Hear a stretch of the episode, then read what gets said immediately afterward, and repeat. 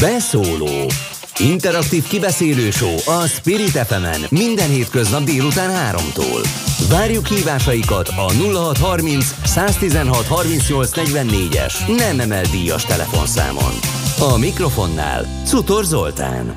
Így van, egy kisebb nyári szünet után visszatértem, és az azt jelenti, hogy augusztusban, ha ezt is beleszámolom, öt alkalommal fogunk itt találkozni, beszélgetni és hallani egymást a Spirit fm és mától újra a levegőben is hagyományos rádiózás útján is lehet hallgatni a beszólót és a Spirit FM minden műsorát. Néhány napig a netes elérhetőségünk, illetve hallgathatóságunk szünetel, de nem sokára az is visszaáll. És visszaterülődik minden a normális menetben. Hát a mai témánk a, a jelenleg jelenlegi többrétű válságról, illetve ennek a társadalom, társadalomra pszichológ, illetve az emberre gyakorolt pszichológia hatásairól szól majd.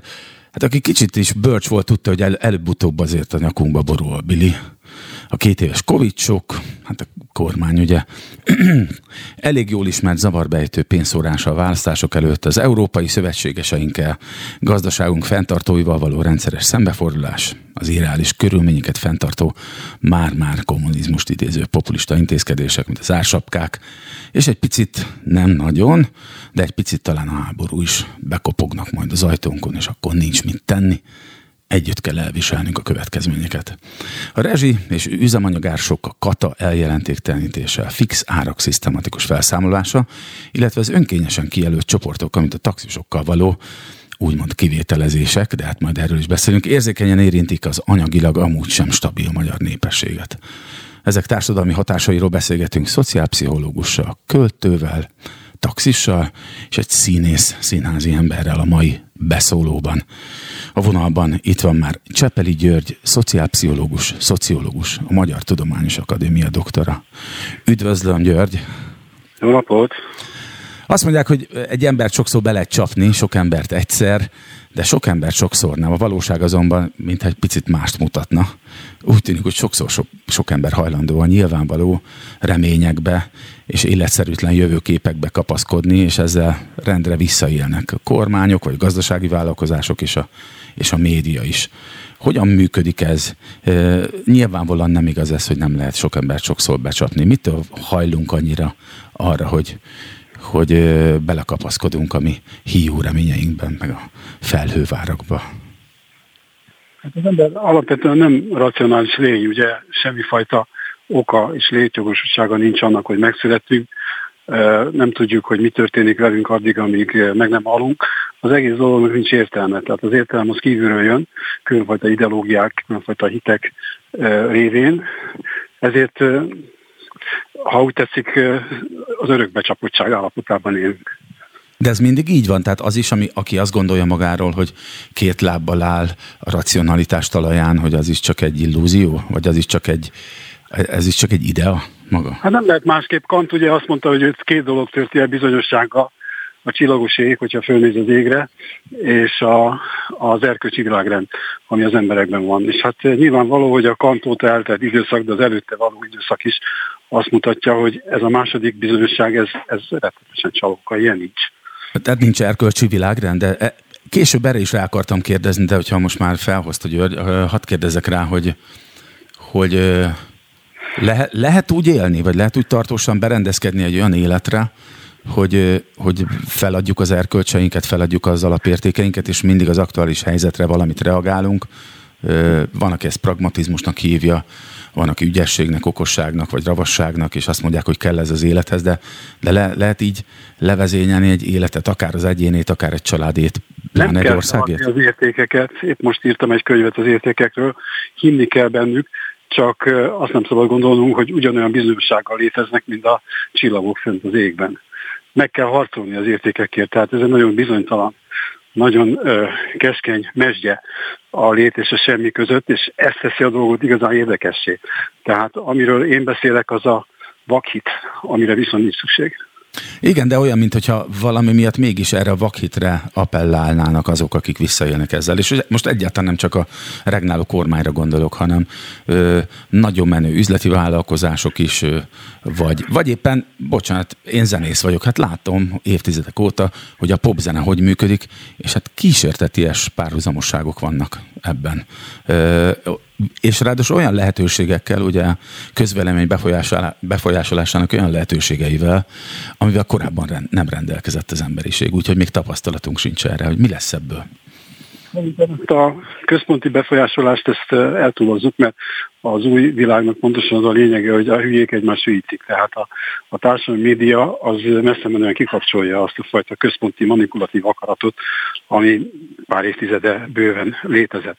Tehát az az öncsalás ilyen értelmezében egy tömeges jelenség, a tömegek lázadása az elittel szemben. Itt egyetlen egy dolgot lehet tenni, az a szembenézés, amire utaltam, a kíméletlenség a semmivel szemben, és azzal valamit kezdeni, és létrehozni egy saját valóságot, egy saját akaratot. Ennek nem sok köze van a központi akarathoz. De képes erre az ember, hogy, hogy ilyen kíméletlenül szembenézzen ezzel? Azért örülök ennek a jelzőnek, hogy behozta, hogy kíméletlenség. A végzettségem szerint én biológus kémiaszakos tanár vagyok, és megpróbálok azért mindent racionálisan vagy természettudományos szempontból megközelíteni, még akkor is, hogyha nyilván nagyon, nagyon is esendő emberi lény vagyok, és egészen tisztában vagyok ezzel. De hogy, de hogy valószínűleg nincs más megoldásunk, mint a, a természet, vagy ha úgy tetszik, a világ kíméletlen közönyével való szembenézés. De ez meg nem valami nagyon kegyetlen, kíméletlen társadalomhoz is vezet? Hát ezt én is mondhattam volna. E, igen, a szembenézés, a kíméletlenség és a kelyetlenség, de ebből fakad a szeretet is, mert ugye az alternatíva az pontosan az, hogy felfedezzük egymást, megkeressük azt, ami jó, a másikban együttműködünk vele, és hogyha biológus, akkor tudja, hogy az embernek voltak éppen a fölényét a világban a kooperativitás jelentette. Így van, így van. És ez egy olyan erő, amiben nyugodtan kapaszkodhatunk. Ezért is baj egyébként, a legfontosabb kulcsszavakat mondja, úgyhogy már most egy-két perc után azt mondhatom, hogy öröm beszélgetni erről a témáról, hogy hogy a kooperativitás, ugye, de olyan, mint hogyha nem tudom, hogy ebben van-e szándékosság, de lá, láthatóan a, a kooperatív, tehát az együttműködésre való hajlandóság, illetve a szolidaritásra való hajlandóság, mint hogyha így kigyomlálódott volna a közösségünkből. Mindenütt így van ez a világon, vagy Magyarországon erősebb ez a jelenség? Hát Magyarországon erősebb ez a fajta, amit még kis Elemér üres individualizmusnak nevezett, vagy a Móricz Csikmonnak a Balbárok című kis novellájára gondolunk. Tehát ez a, ez a agyonütlek téged valami egészen jelentéktelen kis haszonért, ami aztán én is belepusztulok. Ez a fajta mentalitás talán itt erősebb, de lehet, hogy ez, ez közép-európai, ez nem feltétlenül magyar sajátosság. Ugye ott, ahol a források kíségesek, ahol a hiány, amiről annak idején Kornai beszélt, az hát most már nem esetlegesen anyagilag, hanem inkább lelki értelemben jelen van. Ott ez a fajta durvaság, hogy így mondjam, az nem ritka. Az imént említette Hankris értem. Egyrészt az egyik példaképen, egyszer szerepeltem néhány éve egy műsorban, és meg kellett jelölni egy ilyen szellemi vezetőt vagy példaképet, még úgy is, hogy én soha az életemben nem találkoztam, illetve ezt követően egyszer találkoztam Hankis elemérrel, még volt szerencsém, de nagyon, nagyon sokat adott nekem a Befejezetlen ember című könyve, ami több kiadást, meg, meg felújítást megért. Nem tudom, hogy ismeri ezt a Ismerem, kiadványt. Hát nagyon fontos alapvetések vannak benne, és én, én bevallom őszintén, hogy én kedvelem ezt a fajta hozzá, hozzáállást a morálhoz, mert Nyilvánvalóan egy, egy picit is bölcsember tisztában van azzal, hogy ezeket a célokat, meg ezeket a magasztos tökéletes állapotokat úgyse fog soha elérni, de hogyha nem is törekszünk e felé, akkor, akkor egy egészen élhetetlen világ jön itt létre körülöttünk. Sokszor elhangzott már, hogy elmentünk a falig. Ugye mindig ezt mondják. Tíz éve is hallottunk ilyet, hogy, ne, ne, hogy ha bejelentettek valami olyasmit, amire nem számítottunk, vagy eddig szokatlan volt, hogy most már elmentünk a falig, nincs tovább. Sosem történt valamilyen látványos legalábbis társadalmi következménye ennek, vagy valami nagyon nagy társadalmi felzódulás, egy-két marginális csoportot kivéve. Lehet, hogy nem is létezik a fal, hogy bármit meg lehet csinálni velünk? Hát nézze, mivel ugye olyan helyzetben élünk, amivel kezdtük a beszélgetést, hogy nincsenek igazi korlátok, hogy minden bizonytalan, ennek következtében bármi megtörténhet, és amikor bármi megtörténhet, akkor bármi meg is történik, de nem akarom kikerülni a választ. A helyzet az, hogy amikor a miniszterelnök azt mondja, hogy háborús infláció, akkor jelzőben igaza van, háborús helyzetet érünk, és a háború az felszabadít tulajdonképpen minden gátlást, kiszabadítja a legszörnyűbb démonokat az emberi lelkekből, és ilyen értelemben véve, hát erre kell most felkészülnünk, hogy háború van. De nem a tényleges háború, legalábbis reméljük, hanem hanem valószínűleg erre kell, hogy felkészüljünk lelkileg. Nem tudom, hogy erre utalta, hogy, hogy erre hát a lokális háborúnak nincs igazán értelme, mert ugye a háború, a háború dimonai mindent lecsaphatnak. Tehát az a fajta teritoriális háború, amikor az egyik állam hadat üzent a másiknak, ez, ez a munté a háború a lelkekért folyik, a kibertérben folyik, tehát ilyen értelemben véve persze véresebb jelenetek zajlanak ma, akár Szomáliában, akár Ukrajnában, mint itt, de a pszichózis az ugyanaz. Az a, igen, ez a kérdés, most ezen morfondírozom, amíg itt válaszolt nekem, hogy, hogy van-e kiút? Ezt is később akartam feltenni ezt a kérdést, de, de én már most itt tartok, hogy, hogy egyáltalán van-e valami életszerű lehetőség arra, hogy legyenek újra olyan kapaszkodóink az életben, ami, amivel például erősíteni tudjuk a kooperativitást, amivel egy kicsit gatyába tudjuk rázni a társadalmi szolidaritást. Léteznek ilyen kapaszkodók, és ha igen, akkor hogyan lehet ezt újra elplántálni az emberek szívében, lelkében? Hát léteznek, de ezt, ezt csak mikro méretekben lehet elképzelnünk. Tehát itt mindenkinek a saját életét kell rendbe tenni, a saját családját kell bizonyos értelemben átalakítani egy szeretett közösségé már, ahol ez lehetséges. Tehát mindenkinek önmagával kell megkötnie a békét annak érdekében, hogy a háborúnak a következményei ne legyenek olyan súlyosak, amelyek egyébként lesznek. Azért örülök, hogy egy, hogy egy nagyon komoly tudományos fokozattal rendelkező embertől hallom most már több egyére a szeretetet, mint legfontosabb motivumot ebben, mert hogy a szeretetet ugye hajlamosak vagyunk, az, tehát hajla, a tudomány hajlamos arra, hogy azt mondja, hogy ami nem mérhető, ami exakt módon, empirikus módon nem mérhető, nem igazolható, az, azzal nem foglalkozik.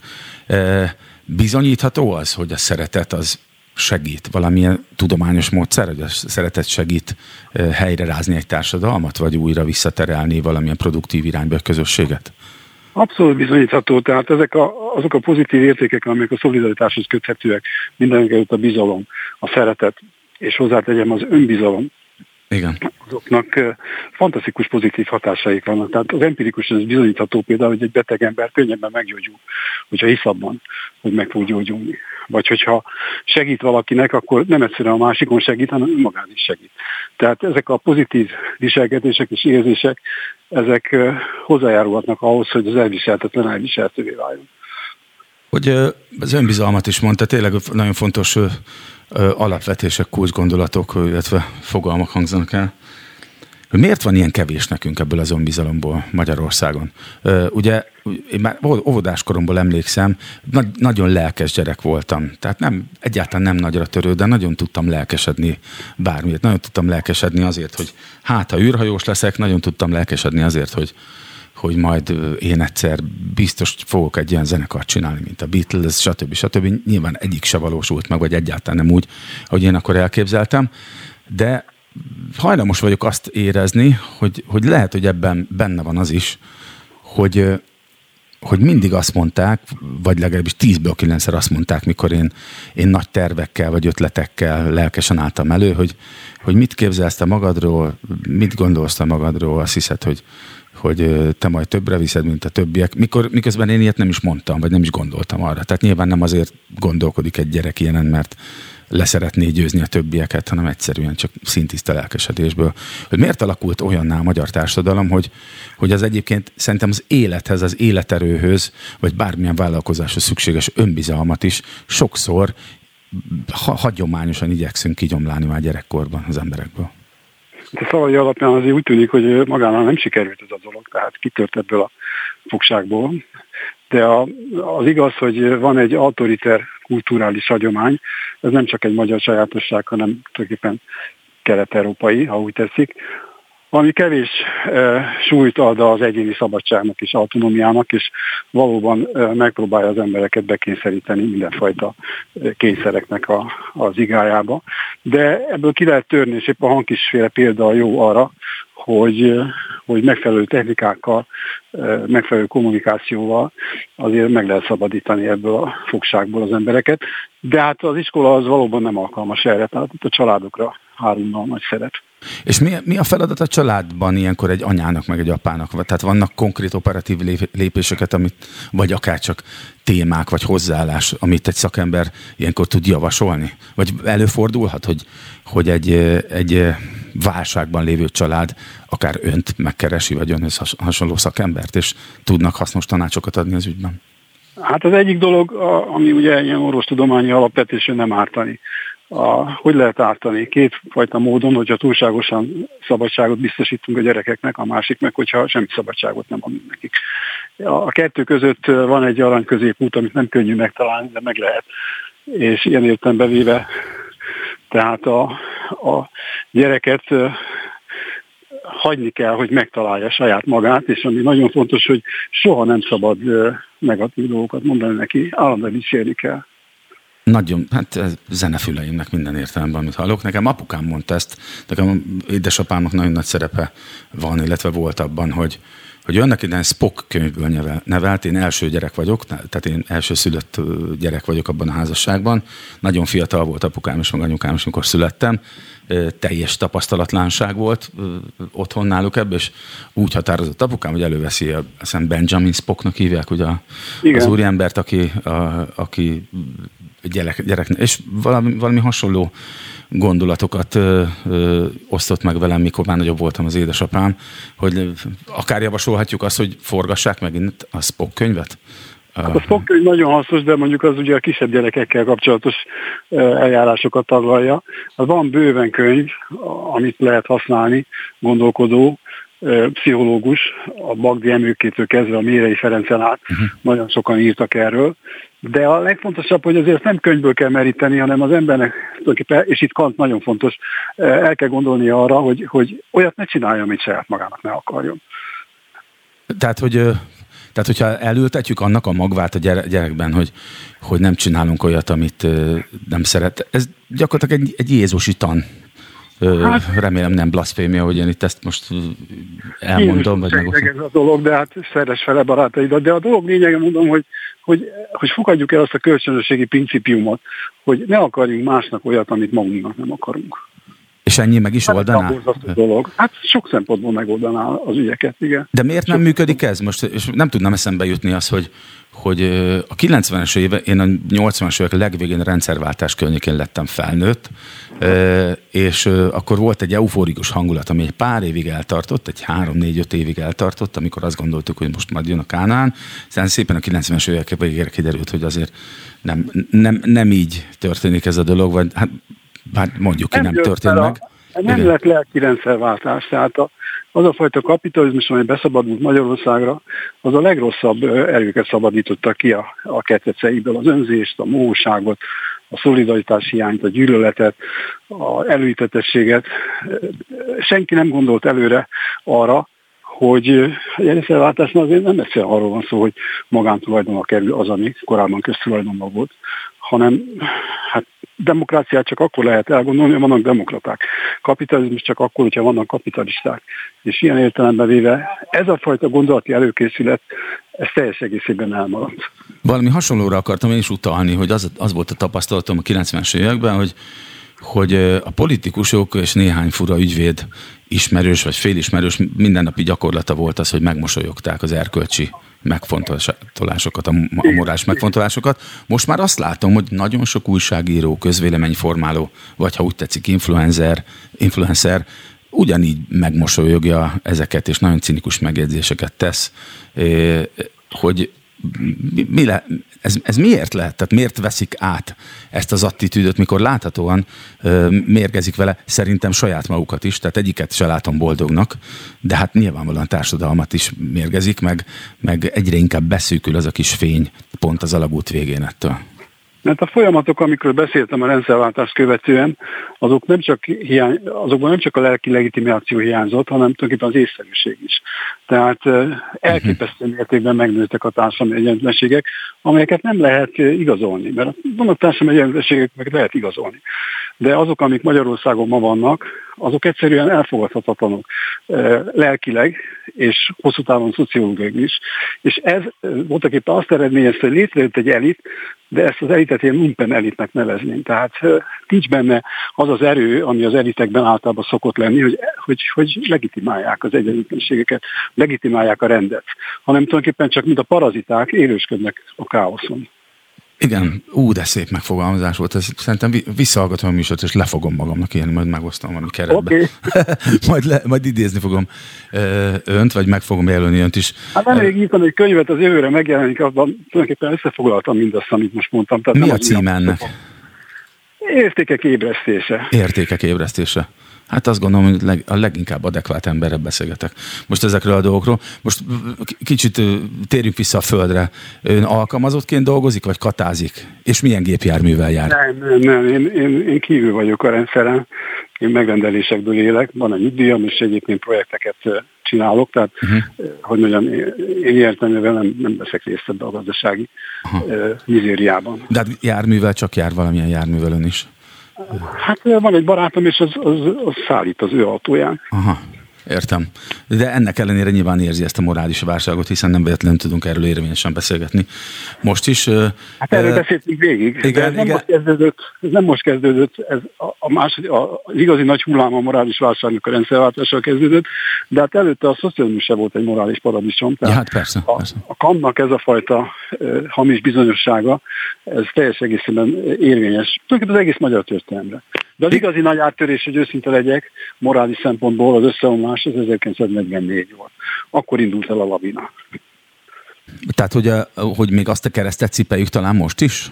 Hát igen, mert ugye akkor először, először ö, ö, kiirtották a zsidókat, utána kiirtották a nemzeti középosztályt, elműzték a svábokat, és lényegében véve minden év hozott valami gyalázatot. Hát igen, igen, nagyon nehéz tiltakozni, mert hogy mert hogy tényleg, a, tényleg az történt, hogy talán akkor történt, vagy legalábbis a 20. században biztos, hogy akkor történt meg először az, hogy olyan azok szinten... Maradtak itt, azok maradtak itt, akik, akik, akik a leginkább kompromitáltak voltak. Most nem még olvastam Márai feleségének a naplóját. Ugye Máraiék kimentek 1948-ban, jól emlékszem, nyugatra, és soha többé uh-huh. nem tértek vissza. És tulajdonképpen ebből a naplóból éreztem meg, vagy tudtam meg azt, hogy mit jelent erkölcsileg érintetlennek lenni mindenki, aki itt maradt, valamilyen módon besározódott. Akár áldozatként, akár elkövetőként, vagy ami a leggyakoribb volt mind a két szerepben egyszerre. Nem lehet, hogy, és erre is ki akartam térni, hogy nem lehet, hogy egyébként ennek az országnak ez a nagy keresztje, hogy mindig elődözi azokat, akik egyébként azzal a lelkesedéssel, tudással, morális tartással bírna, bírnak, bírnának, hogy, hogy képesek lennének megindítani, fenntartani ezt az összefogást vagy az ország működését? Vagy ezek az emberek azok, akik egy idő után ugye eljutnak oda, hogy, hogy hát tudjátok mit, akkor egyétek meg itt egymást, én meg lelépek. És le- lehet, hogy ez a mi nagy keresztünk, és így meg nehéz lesz ebből kimászni. A szelekciónak nevezném. Igen, van egy ilyen kontraszelektív mechanizmus, ugyanígy György is egy nagyon jó könyvet nemrég, de a, a másik probléma az, hogy, hogy nincs visszafogadás. Na, a balti eh, államoknak a sikeréről gondolkozva azt látom, hogy, hogy ott ugye még szörnyűbb e, e, ilyen, ilyen öncsongító hullámok mentek végbe uh-huh. az orosz megszállás következtében, de a rendszerváltás után az elit visszatért. És nálunk nincs ilyen visszatérés. Nincs. Igen, és most nyilván mindannyiunknak vannak külföldön előismerősei és egyiktől sem hallom, hogy olyan szívesen visszaköltözni. Azt hittem, azt hittem megmondom őszintén, hogy valami valami egy picit szívderítő okossága vagy tanácsat tudjuk lezárni ezt az egyébként nagyon tartalmas fél órát, amit köszönök szépen Csepeli György szociálpszichológusnak. Hogy, hogy, hogy higgyünk és bízunk önmagunkba, és olvassunk több Széchenyi. Nagyon köszönöm, nagyon köszönöm Csepeli Györgynek a beszélgetést. Innen fogjuk folytatni. Viszont hallásra. Viszont hallásra. Beszóló Interaktív kibeszélő show a Spirit fm minden hétköznap délután 3-tól. Várjuk hívásaikat a 0630 116 38 es nem emel díjas telefonszámon. A mikrofonnál Cutor Zoltán. És folytatjuk ezt a moralizálós beszólót, ami a jelenlegi magyar válságról, lelkekben és a gazdaságban, illetve ennek egymás a hatásai következtében jelenleg tapasztalható válságról szól. A vonalban Papfűr János költő. Szervusz János! Szervusz, szervusz! Az írók, költők helyzete, ez most, hogy is mondjam, eleve nem volt soha rózsás, tehát nyilván ugye a költők helyzete amúgy is legalábbis a közképben, vagy a, ahogyan az emberek szoktak gondolni a költőre, az amúgy is egy valami elesett, nem túl gazdag csávó. de a költő ugye nem csak költ, hanem keres is, és nem csak versírással, hanem bárhol máshol, például tanítással. Én úgy tudom, hogy a te helyzetedben is valami ilyesmi történik. Most a kata megszüntével mit választottál, vagy döntöttél már, hogy hogyan tovább? Na az az igazság, hogy nem döntöttem még, de valószínűleg, hogy meg fogom szüntetni a, kata, a katás vállalkozásomat, hiszen, hiszen majd, hogy nem okafogyottá válik. Hát egy író-költő esetében, aki mondjuk csupán csak mondjuk írással, költ, költészettel foglalkozik, vagy szépírással, és mondjuk ezt akarja hát nem csúnyán fogalmaz a piacra dobni, na de hát mégiscsak ez egy termék, egy kulturális termék, amit igyekszünk eladni, mondjuk folyóiratoknak, hát ezek, a, ezek mögött a folyóiratok mögött mindenhol cég van. Szóval, szóval egyszerűen lehetetlen ezeket az alkotásokat, ezeket a kulturális termékeket máshogy eladni. Ahol, és, és ez ugye minden költőre igaz, aki mondjuk katás vállalkozó, és mondjuk nem egyéni vállalkozó, vagy nincs neki KFT-je vagy BT-je, de az ugye más adózási formában van és ott abban az esetben, ahol mondjuk szerencsésen vagy szerencsétlenül jelen esetben találkozik az, hogy mondjuk próbálja ö, oktatói jelleggel is művelni a szakmát, azaz mondjuk fiataloknak mondjuk szeminarizáló jelleggel oktatja a szépírást, vagy ö, az én esetemben például tartok olyan rendhagyó interaktív zenés irodalomórákat, súlyosan értelmileg akadályozott gyerekeknek, ez egy ilyen speciális foglalkozás, amit közvetlenül vagy a tankerületnek kell kiszámláznom, és utána számolom el a minisztérium vagy a Nemzeti Kulturális Alap felé, vagy, vagy közvetlenül mondjuk egy egyesület felé, amelyik majd elszámolja a minisztérium felé. Hát innentől kezdve ez is teljesen befagyott. Szóval, szóval ennyire kritikus a helyzet, igen. Igen, de hát valami megoldást csak kell találni, ugye, hogy csak én látom így, vagy neked is, vagy nektek is lehetnek ilyen, a te köreidben is megszólalnak ezek a hangok, hogy, hogy egy ideje, mint hogy a kultúra szereplőit, vagy, vagy inkább így mondom, hogy a, a szellemi élet autonóm szereplőit jobban sújtanák ezek az intézkedések. Szerinted mögött lehet valami szándékosság, vagy egyáltalán így van-e? Nem tudom, azt azért mindenképpen én, én azt értem egyébként a kormánynak azt a fajta döntését, hogy a, hogy a kata nem minden esetben igazságos adózási forma. Én ezt, én ezt is megértem, nekem is vannak egyébként közvetlen ismerőseim, akik dolgoznak cégeknél, és mondjuk maga a cég, nem tudom ez mennyi hányad lehet, hogy hány százezer, meg hány tízezer, de biztosan van ilyen is, hogy maga a cég kényszeríti rá, a saját alkalmazottját, hogy inkább kijelenti, váltson Katára, még akkor is, hogyha még a cég ki is fizeti azt az 50 ezer forintot, vagy 75-öt, vagy 25-öt, vagy nem tudom, amennyit éppen fizet az aktuális adózó, és akkor megpróbálja így megkerülni azt az adóterhet, amit a munkáltatónak kéne megfizetni. Biztos, hogy van ilyen. De az, hogy teljes konzultáció hiányában fogadnak el egy döntést, és mondjuk hát húznak egy nagyon szűk, szűk részt például, ugye, hogy mondjuk a taxisok, és most nem a taxisok ellen mondom, hogy ő, ő, ő nekik is szűnjön meg, hanem mellettük beszélek pont, hogy, hogy lehetett volna több olyan réteget is, mint például az előadóművészet, vagy az író-költők, vagy akár mondjuk a, a, a népművészettel foglalkozók, vagy olyanok, akik ténylegesen nem tudnak mondjuk magánszemélynek, csak cégnek számlázni. És azt én értem, hogy a, a kormány ezt ki akarta szűrni, és hogy, hogy azok a vállalkozók, akik meg tudnák fizetni a nagyobb adóterhet, azok ne bújjanak ki ez alól, csak akkor lehet, hogy, lehet, hogy inkább a, azokat a cégeket vagy nagyvállalkozókat kellett volna megvizsgálni, hogy az ő alkalmazásukban hány katás vállalkozó van. Szóval egy kicsit tehát, fordítva ültek a mozinak, és hogyha ezt máshogy nézik meg, akkor ezt talán eredményesebben meg lehetett volna csinálni. Egy picit azt látom, most eszembe jutott egy, egy analógia, hogy a Covid intézkedéseknél is, amikor már egészen jól lehetett mondjuk a veszélyeztetett csoportokat meghatározni, vagy jól lehetett volna, mintha akkor se akartak volna ezzel foglalkozni, akkor is az egész életet úgy, ahogy van amblok állították meg, a kulturális élettől kezdve az oktatásig és sok minden mást, nagyon sok vállalkozást és és főleg gyermeki lelkeket is tönkretéve. Mindegy, ez nem az az adás, amikor a Covid hatásairól beszélünk, illetve hát közvetetten talán amiatt kell erről is beszélni, hiszen nekem meggyőződésem, hogy a legfontosabb faktor abban, amilyen állapotban most a világ, és ezen belül is a magyar gazdaságban mégiscsak ez a két éves álmokfutás, ami, ami történt a világgazdaságban, akár szándékos volt, akár nem. De, de hogy de hogy folytassuk, visszatérjünk az eredeti kerékvágásba. Közhelyes közvélekedés ugye úgy tartja, hogy a válságok meg a szenvedés inkább inspirálják a költészetet, az alkotóművészetet. Te mit gondolsz erről?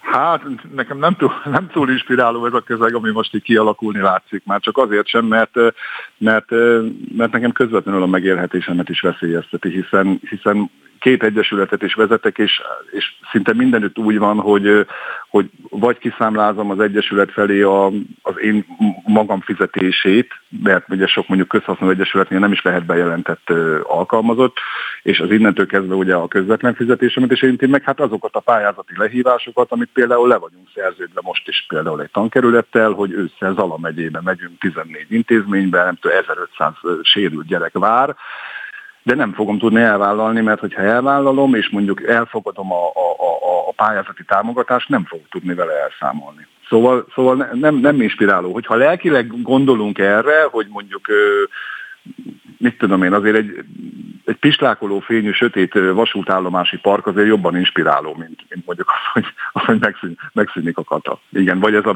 vagy ez a gazdasági világválság, amit én is abszolút aláírok, hogy látjuk, hogy hatalmas a probléma, csak nem biztos, hogy a megoldások ezek, ezek egészen jól sikerültek. Az imént utaltál arra, hogy ha már taxisokkal ugye kivételt tettek, akkor éppen az alkotó előadó művészekkel is tehetnének kivételt, és nekem még nagyon fiatal koromból van egy emlékem a rendszerváltás utáni első kormány, amikor határozott az új adónemekről, meg járulékokról.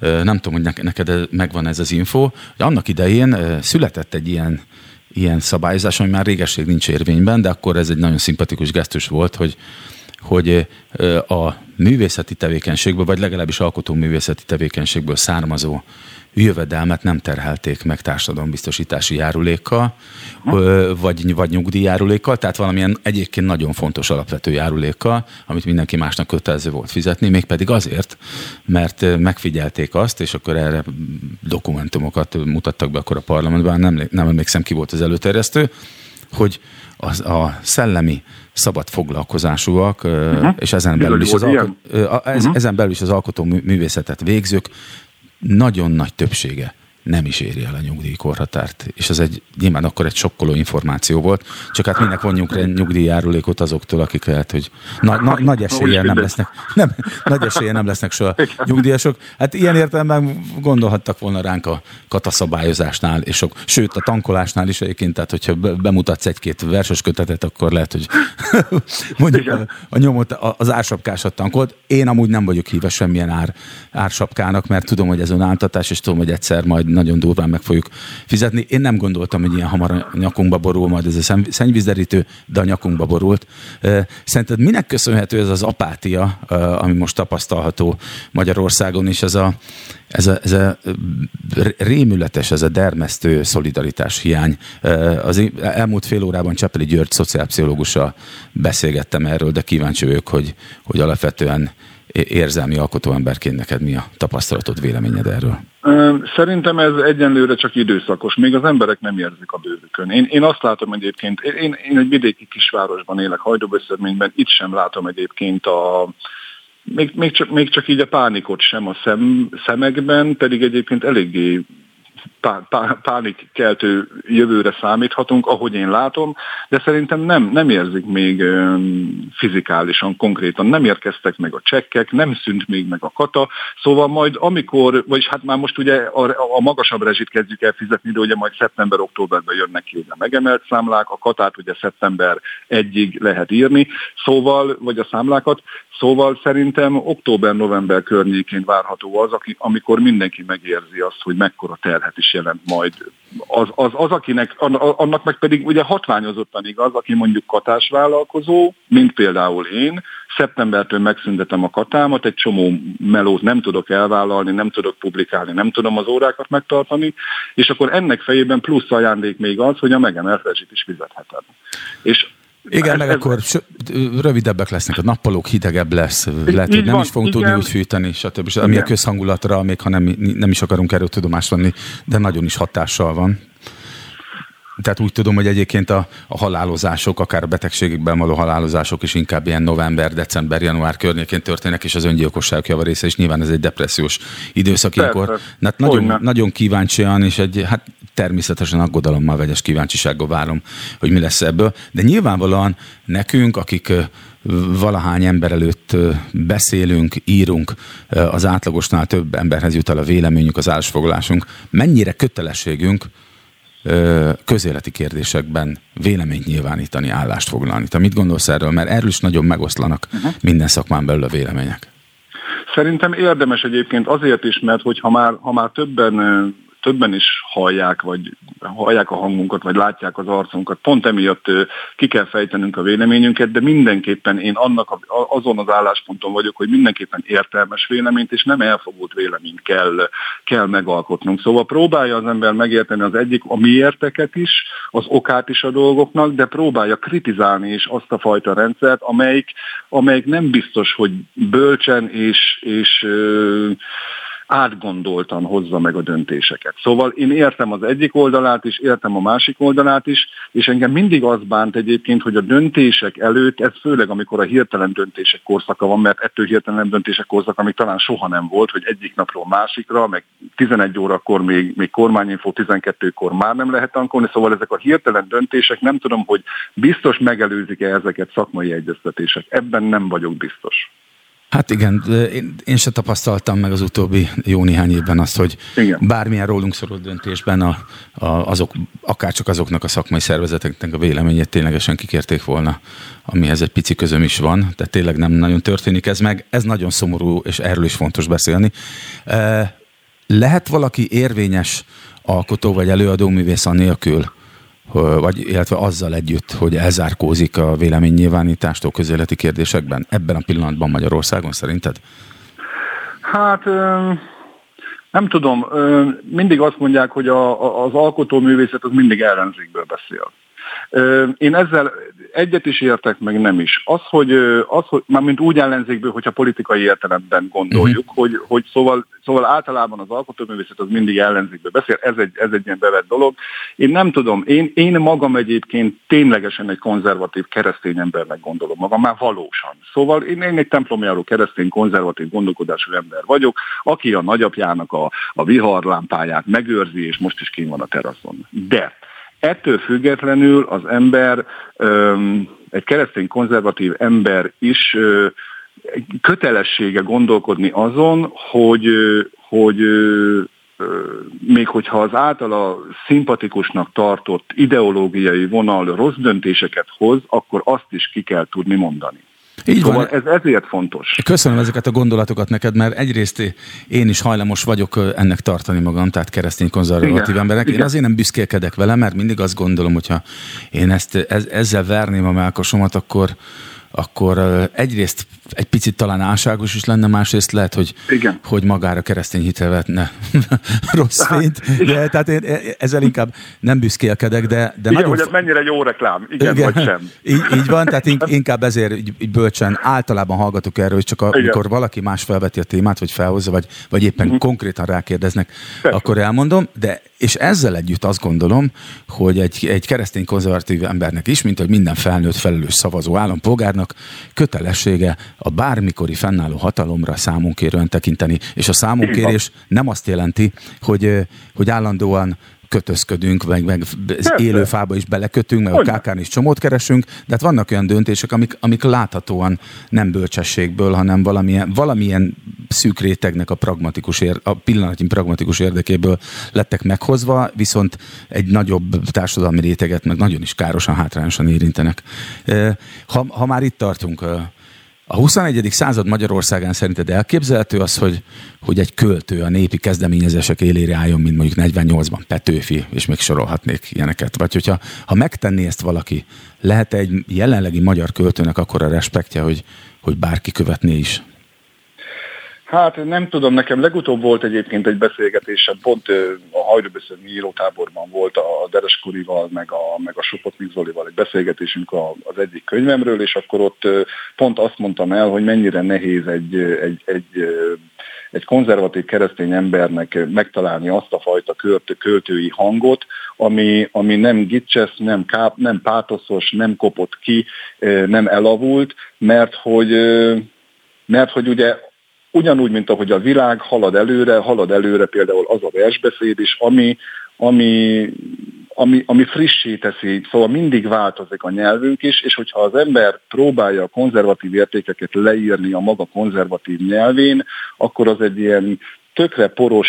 Ilyen avittas, igen. Gics, avi, avi, hát tudod, van ez a, van ez a furcsa furcsa időt múlt ö, ö, nyelv, nyelvi szövegezés, amit ha elolvasunk, hogy zseniálisak ezek a, ezek a régi századelő vagy nyugatos versek mindegyik, de hogyha ma azon a nyelven próbálunk meg beszélni, akkor az, az teljesen művi és el, elavult. És ezzel párhuzamosan szóval... ugyanúgy az előadó művészetben is létezik olyan hangvétel, hogyha akár Pontosan. egy verset, tehát hogyha most úgy próbálnék elmondani egy verset, ahogy annak idején Latinovics mondta, az, hogy is mondjam, inkább zavarbejtő lenne, mint, hát, mint jól működő. Lenne. Igen. Így van, mert abban a korban teljesen megállt a helyét. Ez ugyanaz, mint hogyha valaki ma mondjuk meghallgatunk barokzenét, mint előadót mondjuk egy Bach koncertre elmegyünk, az teljesen szuper, de hogyha megpróbálunk barok hangjegyekkel zenét írni a mai világban, akkor azt mondjuk, hogy sajnos ez már kikopott. Így van. Úgyhogy igen, ez, ezért nehéz ez a dolog, és az, hogy egy mondjuk egy, egy, egy, egy, egy népi vonalat, vagy fonalat felvenni úgy, hogy, hogy megtartani az összes hagyományt, és nem beleépíteni a kortárs értékeket, akkor az nem fog működni, és annak nem fog senki az élére állni. Szóval ez, ez változtatnunk kell, magán a formanyelven is, és magán azon, hogy, hogy hogyan próbáljuk eladni azokat az értékeket, amik már most a felnövekvő generációknak teljesen ciki. Te, te zenélsz is, tehát én Igen. szerintem érvényes, ha felteszem neked is ezt a kérdést, ami bennem is motoszkál, hogy annak idején én ugye az 50-es, 60-as években, sőt, hát hogyha a rock meg a metal zenét nézzük, akkor kicsivel később is, ugye ez a műfaja, a könnyű zene műfaja, mindig valami forradalmi ö, dolog volt, olyan életérzéseket, olyan élet, hogy is mondjam, értékrendet közvetített, aminek érezhető, látható társadalmi hatása is volt. Alkalmas lehet ma még a könnyű zene ilyesmire, szerinted? Nem szerintem, szerintem nem, és nem, nem maga a zene nem alkalmas, hanem a befogadó közönség. Uh-huh. Én azt gondolom, hogy vannak egyébként olyan zenék, amik alkalmasak lennének rá, de, de a befogadó közönség nem azt a szeletét veszi fel, amit, vagy nem azt az áthallását hallja, amit, amit mondjuk a dal üzen. Szóval lennének egyébként ilyen, ilyen előrehúzó forradalmi zenei stílusú vagy szövegű dalok, csak a, a felvevő közönség nem, nem foglalkozik ezzel a réteggel. De ez mitől van itt, hogy közösségi, a közösségi média hatása lehet ez, hogy ennyire átalakultak ezek a szokások, hogy, hogy gyakorlatilag ilyen jellegű hogy is mondjam, értékközvetítés szinte nem is tud már működni, tehát képtelen arra, hogy, hogy komolyabb kézzelfogható hatást gyakoroljon.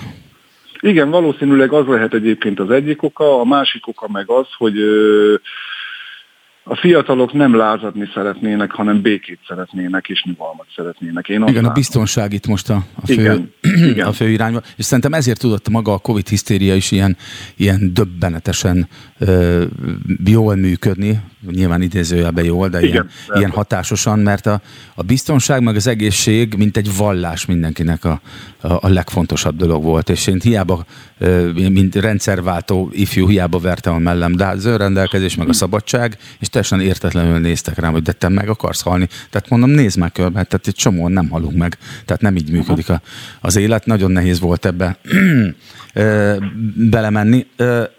Te, te érzel valami olyasmit, hogy azóta motoszkál mióta kimondtad, hogy te hajdúböszörményben élsz, hogy ugye mindig volt ez a vidéki urbánus ellentét, Vala, mintha valamilyen befolyásos társadalmi vagy politikai csoportnak érdeke lett volna ezt fenntartani ezt az ügyet, és olyan, mintha ez, ez mostanra kiterjedne az értelmiség kontra proletár ellentét szítására vagy fenntartására, illetve kiterjedne a művészember kétkezi munkás ellentét fokozására is. Érzel ilyet? Én érzek. Így van, érzek, és ráadásul felerősödőben érzem én is ezt az urbánus népi ellentétet, hiszen, hiszen annak idején, amikor ez, ez, a, ez a két réteg összefeszült, akkor tulajdonképpen csak a szakmázásról volt szó.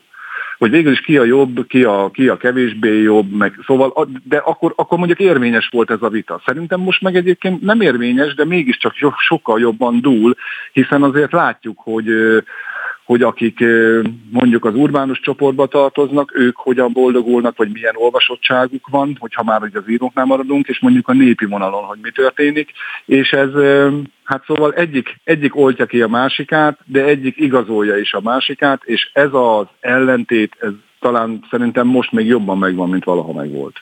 De miért van ez? Jó, olyan, olyan, mintha, olyan, mintha erre nem tudom, a, valami nagyon érzékeny pontjára tapintana a gátlástalan politika ezzel a társadalomnak, hogy, mert láthatóan erre van igény, és van szükség, hogy az ellentét fennmaradjon, miközben e, szerintem valós alapja nincsen. Tehát nincs annak valós alapja, hogy az Újlipót városi teraszon kávézó az megvetéssel tekint a paraszt emberre. Én, aki egyébként ugyan nem új, Újlipót városi mert Szegedi vagyok, de most éppen ott lakom, e, én soha még csak hasonlót se tapasztaltam, pedig majdnem minden reggel, miután leadjuk a gyerekeket óvodába, iskolába, ott kezdem a napot, és ismerősökkel, barátokkal találkozom legalább egy pár perce, hogy kávézunk, de én soha nem hallom senkitől ezt a véleményt ott. Nem tudom, hogy nem. Meg, vagy, vagy sokkal inkább hallom egyébként, mikor lemegyek Szegedre, hogy a hülye pestiek, de hát nyilván az, de, de az, az, is ugyanilyen értelmetlen általánosítás.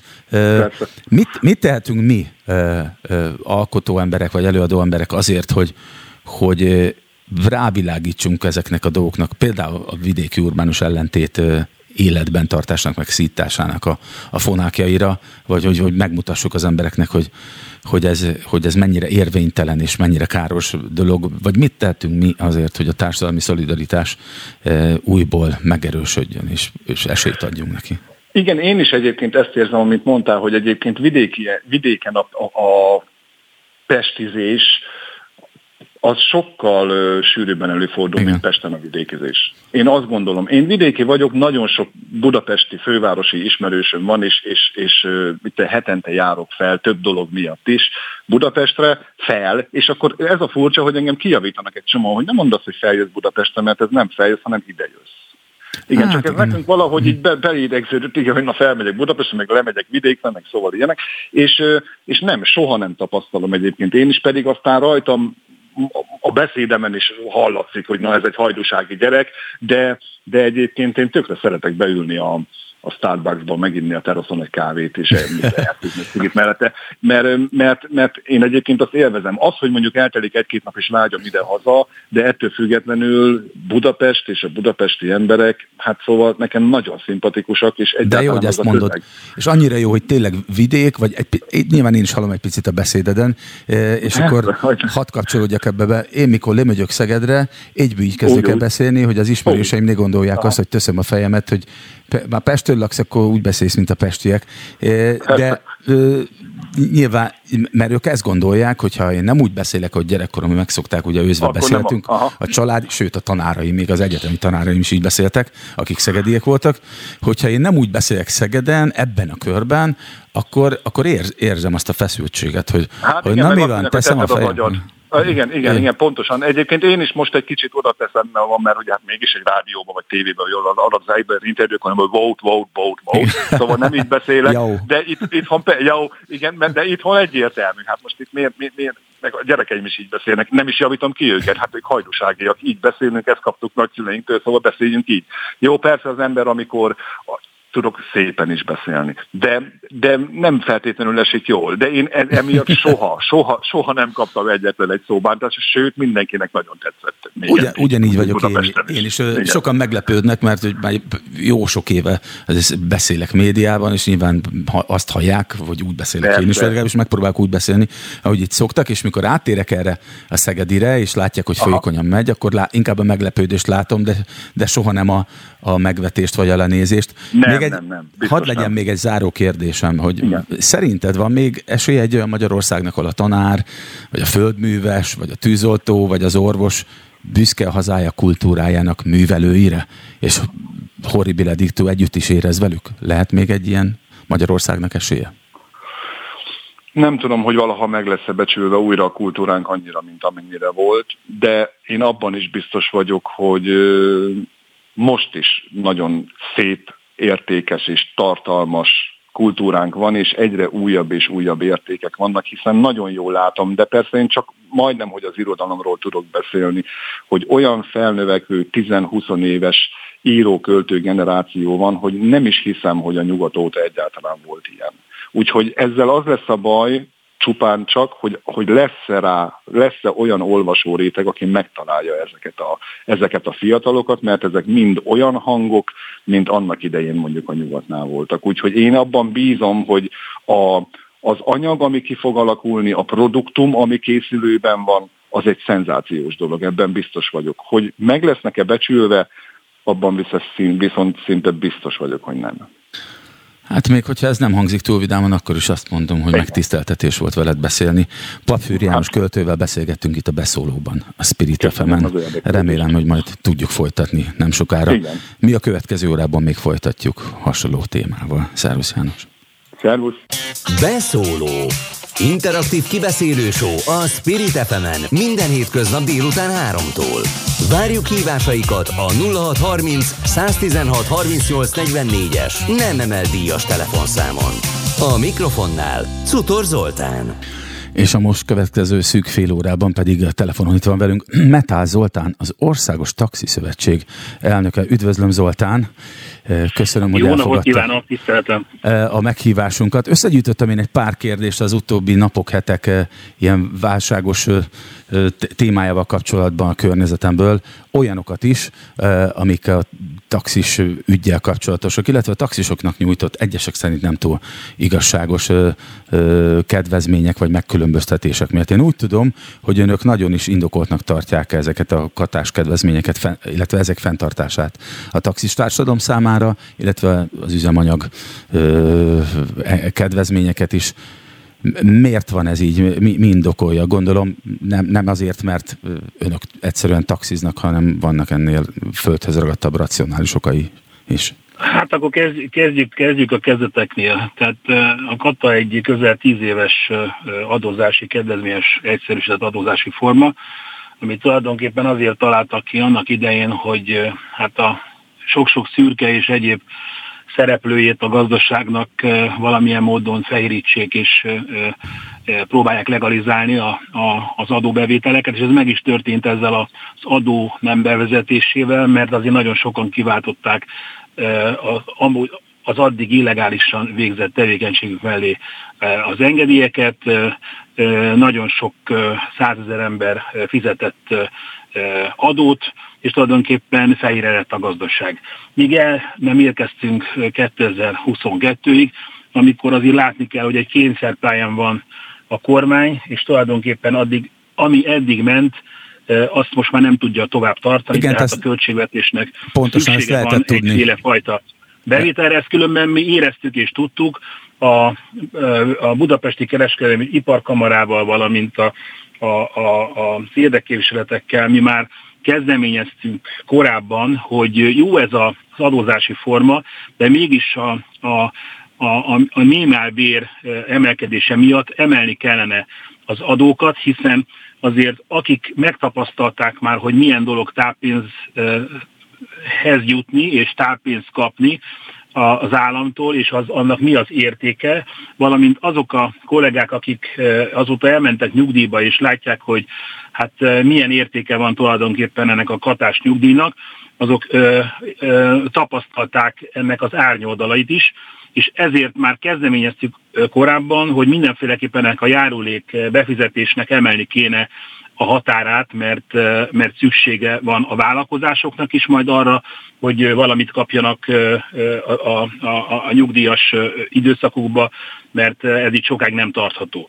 Na most igen, de a, ez így világos, meg, megérthető is, meg racionálisnak is hangzik. E, e, e, ebből indulunk. Na most ö, ö, őszintén mondom, hogy ö, ö, nem ö, folytunk bele azokba az egyeztetésekbe, amikre nem kaptunk meghívást, ahogy rengetegen és nagyon sok érdekképviselet a sajtóból és a médiából értesült, hogy tulajdonképpen a kata milyen módon változik. Most egyet látni kell, hogy van egy személyszállítási törvény, elég régen, és egy jól működő személyszállítási törvény, ahol fuvar vállalási kötelezettsége van a taxisnak, tehát beszáll az utas, akár leinti az utcán, akár telefonon megrendeli, nem azzal telik az idő, az első 10 perc, hogy azt tisztázzák, hogy ki milyen adózási formát követ, tud-e adni a, a, a végén számlát, milyen módon, stb.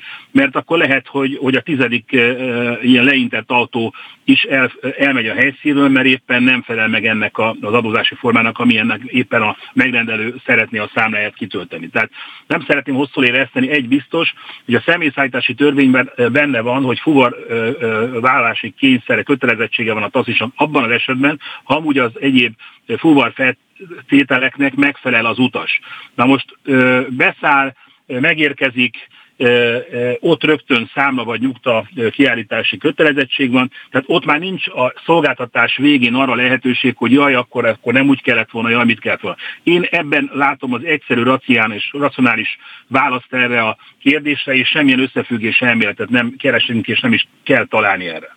De akkor hadd osszam meg önnel azt, hogy az utóbbi egy-két napban nyilván tudtam, hogy már ez lesz a téma, és tudtam, hogy ön is itt lesz velünk telefonon, és beszélgetni fogunk egy szűk fél órát, sajnos csak ennyit, pedig biztos volna még mit, és így szemezgettem egy-két kommentből a hírfolyamomban, meg egy-két véleményből. Viszonylag általános az a, az a vélekedés, vagy az a feltételezés, hát ugyanilyen civilek, mint én, nyilván nem vagyunk, nem voltunk taxisok, nem is látunk annyira bele ebbe, de hogy hogy úgy tűnik, mintha a kormány valami miatt félne a taxisoktól, vagy, vagy a másik vélemény, hogy, hogy nagyon komoly gazdasági közvetlen érdekek fűzhetik a taxis társaságokhoz, vagy cégekhez a kormányt, és hogy emiatt születik egy ilyen, hogy is mondjam, más társadalmi csoportok számára igazságtalan tűnő döntés. Hát a következőt szeretném ezzel kapcsolatban mondani, tehát ahogy megfogalmazta, születhet, meg valószínű, meg lehet, hogy tehát ezek olyan feltételezések, amik, amik arra jó, hogy felfújjuk őket, aztán utána majd valahol pukkannak. Nem, nincs, nincs, nincs ilyen tendencia. Elmondom, hogy annyi van, hogy egyszerűen én magam tizen, hát most hát több mint 12 éve vezetem ezt a szervezetet, és az első pillanattól kezdve az volt a célja, és a, a, a, a, a legfontosabb része ennek a, a, a, az általán végzett munkának, hogy a mindenkori kormányzattal, az önkormányzatokkal egy nagyon normális, korrekt párbeszédet folytassunk, és javaslatokat fogalmazzunk meg, próbáljuk a lehető legjobb megoldást megtalálni, ami az államnak is jó, ami jó az önkormányzatoknak és természetesen maga a szakmának is. Tehát ez a, ez a csoda és semmi más. Tehát ha megnézi a, mhm. megnézi a, a, a társ érdekképviseleteket más szakmába, elolvasom bármelyik médiát, újságot előveszem, akkor arról szól, hogy, hogy mindenki folyamatosan szitkozódik, elmondják, hogy mi rossz, mi nem jó, és valakitől várják a megoldást. Na most ez így nem tud működni,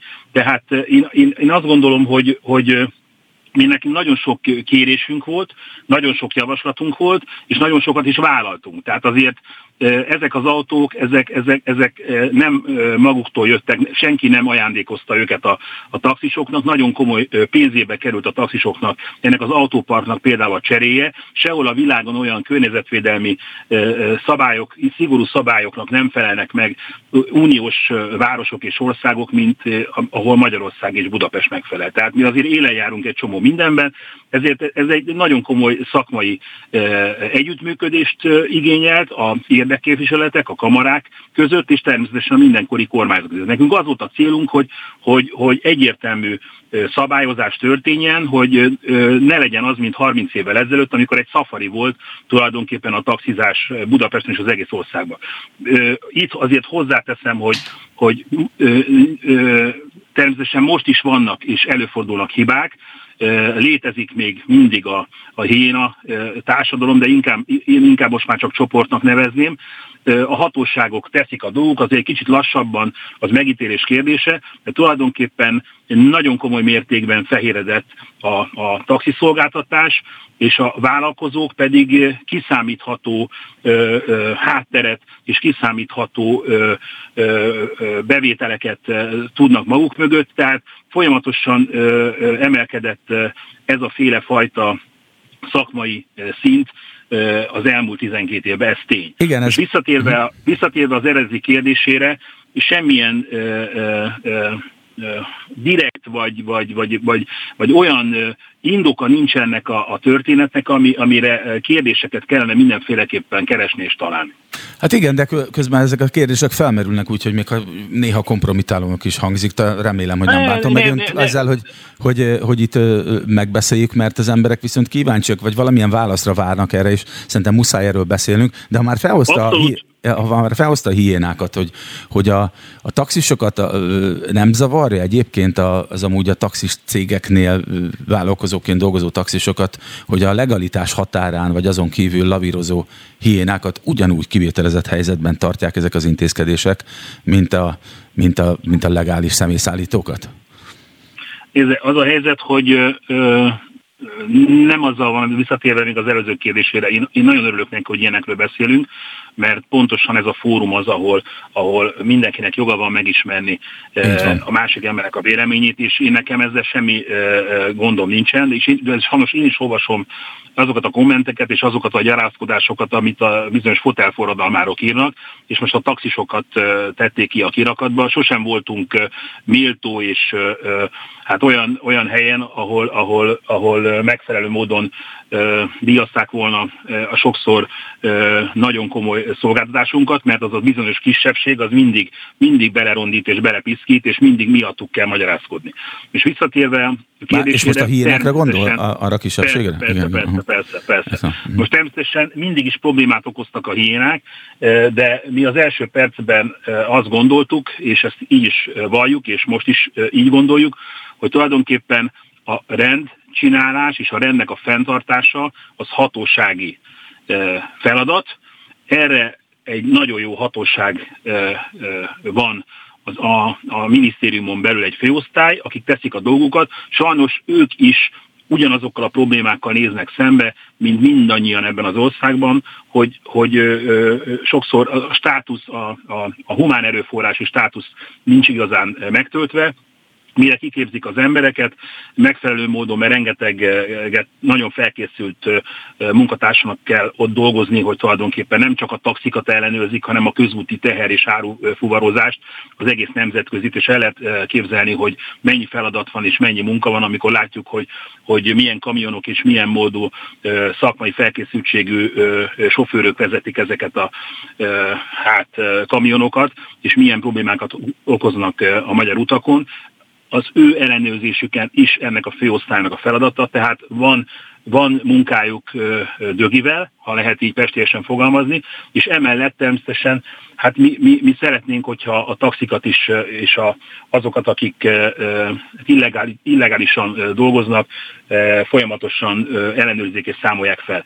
Legutóbb a, a 13. keletben az állami egészségügyi központban volt két ilyen illegális taxisnak a, az ellenőrzése, ahol, ahol nagyon komoly ö, ö, szabálysértési bírságot állapítottak meg, autót le, elkoboztak, stb. Tehát azért Tehát akkor van, működik ez a dolog valami. Mert, működik a dolog, igen? Nem annyira látványos. Nem Tényleg annyira nem látványos, mert azt látom, hogy például ilyen ügyben, mint a taxisoknak lenne a legjobb, hogy, vagy a leghatékonyabb lobby tevékenysége, vagy a taxisokért lobbiznak a leghatékonyabban. Ehhez képest azt látom, hogy évek óta azért nem sikerül olyan nagyon látványosan megoldani ezt a hiéna problémát. Most nem olyan rég, mikor az ukrán menekült válság ugye a csúcson volt, akkor hallottam ilyen rém történeteket, rém történeteket egy vendégtől, a fővárosi önkormányzattól volt itt bennálunk a rádióban, és és erről beszélt, hogy nagyon sok hiéna vissza is kihasználja ezeket, ami nyilván e, nagyon rossz fényt vett az egész ez, magyar ez, taxis társadalomra. Szeretném a másik oldalt megerősíteni, és akkor most ugye nem kentek fel a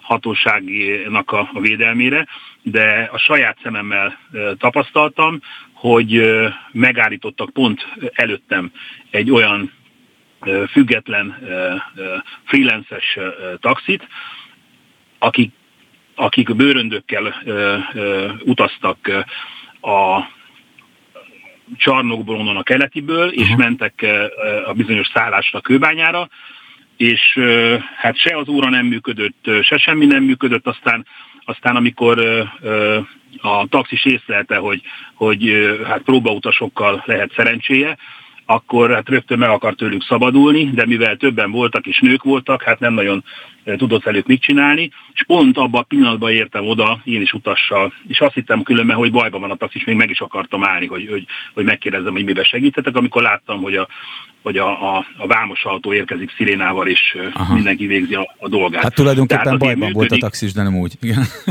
Hát, bajban, bajban volt, de, de, de, de, hát azt mondom, hogy közel 30 éve, vagy lehet, hogy több taxizom, de én még ilyet nem láttam Budapesten pedig, pedig tényleg az utcán vagyok én is. Tehát működik azért a dolog.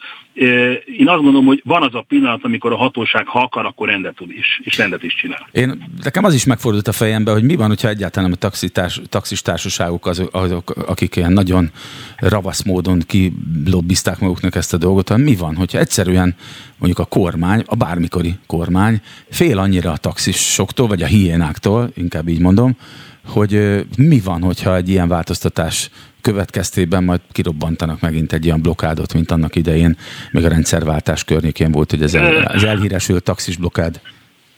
Nézze, nagyon régen volt ez a bizonyos blokád, és akkor sem kizárólag a taxisokról szólt. Azért volt egy szimpátia akkor a fuvarozók, fuvarozók mellett, mert tulajdonképpen mindenkit érintett az üzemanyagának a változása. De hát azért ne, azért ne felejtsük el, hogy az mi, mi, mi volt és mikor volt, és ne felejtsük el, hogy most 2022 van, és a szomszédunkban háború van. Tehát azért azt látni kell, hogy előbb-utóbb az ársapkának a kifizetése meg fog történni.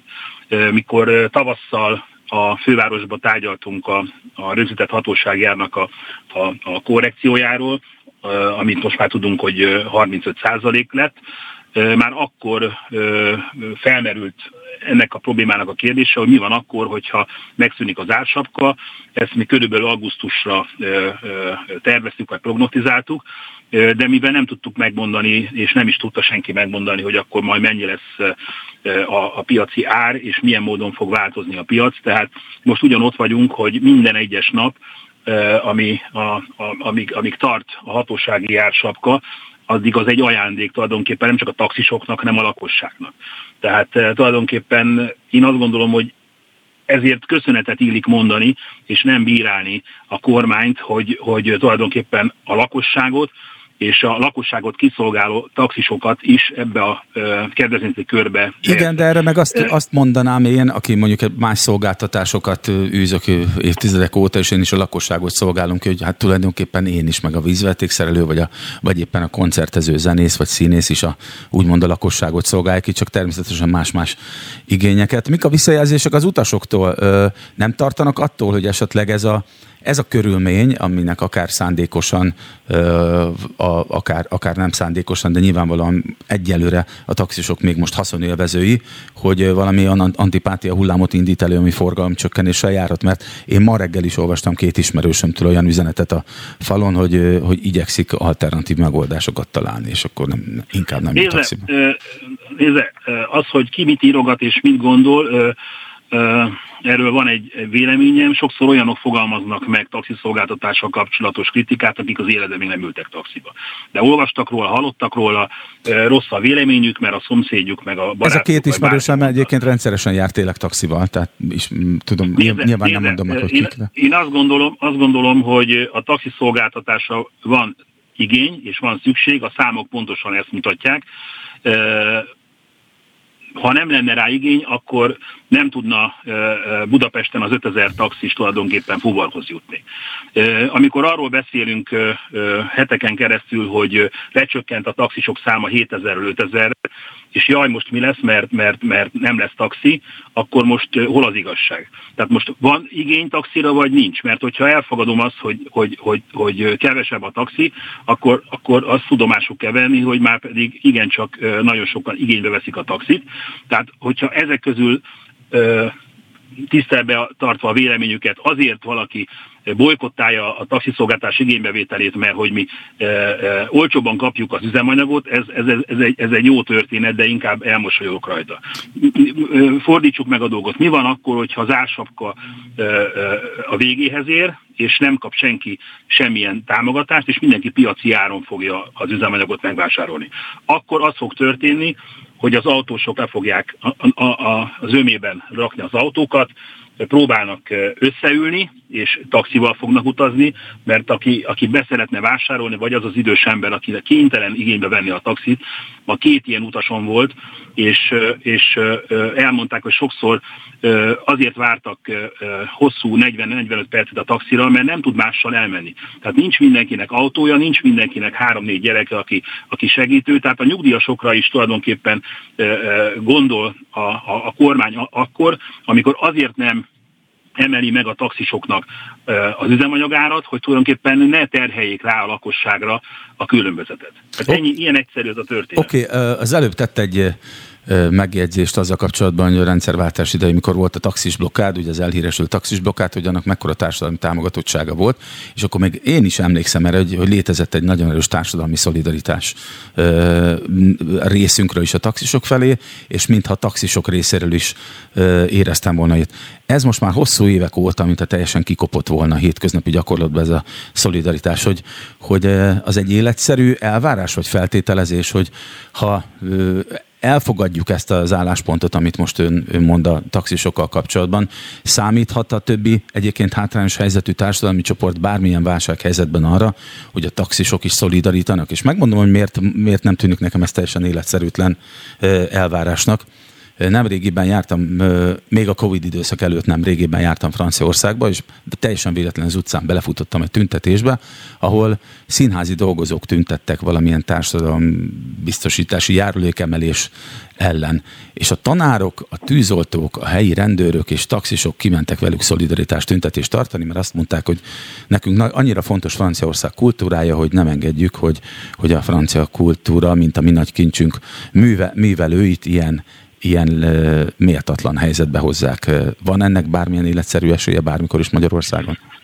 Hát megmondom szintén, hogy ö, ö, érdekel a politika, ö, csak nagyon óvatosan kell nekem ezzel bánni, mert ö, az én ö, munkámban nem nagyon megengedhető, hogy állásfoglalja a különböző dolgokba, maximum inkább szakmai kérdésekbe. De ha már így rákérdezett erre, akkor a következő a véleményem. Tehát a, ez, a, ez a példa, amit most beidézett, ez egy teljesen jó példa, és még azt mondom, hogy nekem, mint civil emberként még akár támogatható is lenne. Az a baj, hogy Magyarországon bármilyen demonstráció, vagy bármilyen irányú véleményformálás, ami az utcán megjelenik, amögé, amögé rendszeresen beállnak a pártok. És innentől kezdve ez már megosztja azokat az embereket, akik még lehet, hogy szimpatizálnának avval a csoporttal, vagy avval a véleménnyel, amit ők képviselnek, de amikor a, a, a tüntetéseken megjelennek a különböző pártok képviselői, eh, biztatják eh, és hergelik az embereket arra, hogy, hogy, hogy, hogy, hogy akár egy, egy, egy, egy rendeleti kormányzás idejében, amikor kényszerpályán van a kormány, hát hogy, nem tudok hogy, hogy milyen módon... Igen, nagyon, nagyon, Na, nagyon is egyetértek ebben, hogy a, a, a, az egyébként létező és regnáló politikai pártok megjelenése az ilyen demonstrációkon szinte mindig kontraproduktív, és teljesen mindegy, Ennyi, hogy az kormány oldalról vagy az ellenzék oldaláról. Ör, örülök, a, örülök, annak, hogy, örülök annak, hogy egyetértünk, mert én ebben látom igazán nagy problémát. Tehát az, hogy én tényleg napi szinten tartom a, a, a, a többi érdeképviselettel más ágazatokba, más ágazatok képviselővel is a kapcsolatot, mert érdekel bizonyos szakmacsoportokon belül, hogy, hogy, hogy mit értek el, hogyan értek el, hogy, hogy mit csináltak, stb.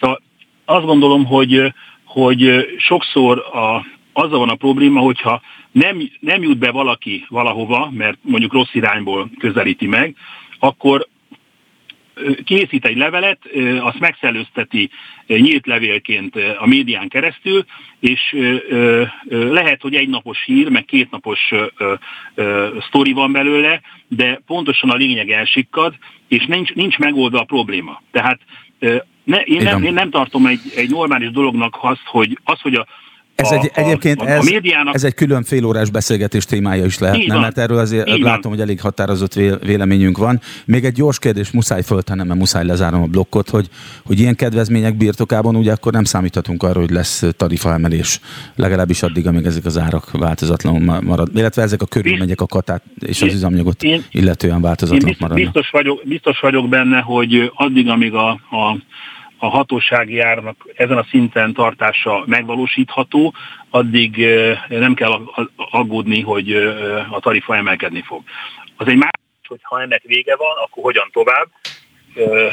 Akkor ismét keressük egymást akkor, és beszélgessünk akkor valószínű, erről. Hogy, valószínű, hogy egyeztetni fogunk a, a, a szervezetekkel és a, a hatóságokkal. Erről. Nagyon köszönöm. Metá Zoltán az Országos Taxi Szövetség elnökével volt szerencsénk beszélgetni. Minden jót! Köszönöm szépen a beszélgetést, minden jót kívánok Beszóló Interaktív kibeszélő show a Spirit fm minden hétköznap délután 3-tól. Várjuk hívásaikat a 0630 116 38 44-es nem emel díjas telefonszámon. A mikrofonnál Cutor Zoltán. És remélhetőleg most már itt van velem Gémes Antos, Farkas Ratkó díjas magyar színész. Szervusz, itt vagy? Itt vagyok, itt vagyok. Szervusz. Szia Antos, mi, mi régi barátok vagyunk, de hadd mondjam el a hallgatóknak, aki esetleg nem ismerne téged annyira, mint én, hogy a Pesti Magyar Színház Társulatának és a harmadik figyelmeztetés színészzenekarnak is tagja vagy, a Budapesti Színész Fesztivál elnevezésű zenekari fesztivál és a Verőcei Majorfest kitalálója, szervezője, Völgy Major, mint vendéglátóipari turisztikai létesítmény üzemeltetében is részt veszel, úgyhogy nagyon sok tekintetben érintett vagy az ársapka, a, re, a rezsi, a kata átalakítás tekintetében. Tehát téged színészként, szervezőként, zenészként, színházi vezetőként gyakorlatilag szerintem minden szempontból hátrányosan érintenek a változások. Nézzük először a rezsi kérdést, hogy mit jelent a gyakorlatban ez a, egy színház, egy társulat, egy esemény, ugye a te esetedben egy fesztivál üzemeltetésénél. Igen, hát köszönöm szépen, szeretettel köszönöm a kedves hallgatókat. Tulajdonképpen igen, hogy minden, minden, minden hangszeren veszítek, tulajdonképpen, hogy ha lehet így, lehet így fogalmazni. A, a színházban, ugye egy, egy, most egy ilyen nagy közszínházról beszélünk, Ugye a függetlenek az nem is kérdés, mert ők igazából első jutnak ebben az országban sajnos a, a rezsi kérdésig legtöbben, mert, mert ők tulajdonképpen abúvó elvesztik a, a, a lehetőségüket a továbbjátszásra, vagy elvesztették legtöbben, de, de egy nagy kőszínház ugye állami támogatásból él, és ennek az állami támogatásnak a, a mértéke az leginkább úgy, úgy változik, normális esetben, ahogy a pénze van az államnak.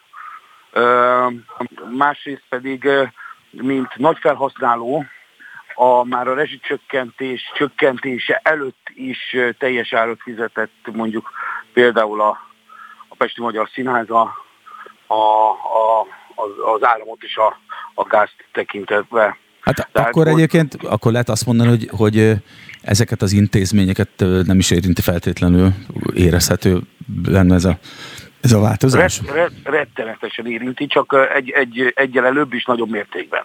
Tehát, hogy, hogy tulajdonképpen ahogy mondjuk a, nálunk már ugye tavaly tavasszal is, vagy hát tavasszal is mondjuk ötszöröse volt, vagy hatszorosa volt a, az előző évhez képest a, a, az áram vagy, vagy, vagy, vagy akár a gáz, de gáz ugye ezt nem éreztük még tavasszal feltétlenül. Egy picit em, ragadjunk le annél, hogy ugye említetted az állam, államot, mint fenntartót, mint mm. fontos mm. szereplőt, vagy megkerül, én pontosan tudom, hogy miért megkerülhetetlen szereplő, nagyon sok kulturális intézmény az állam.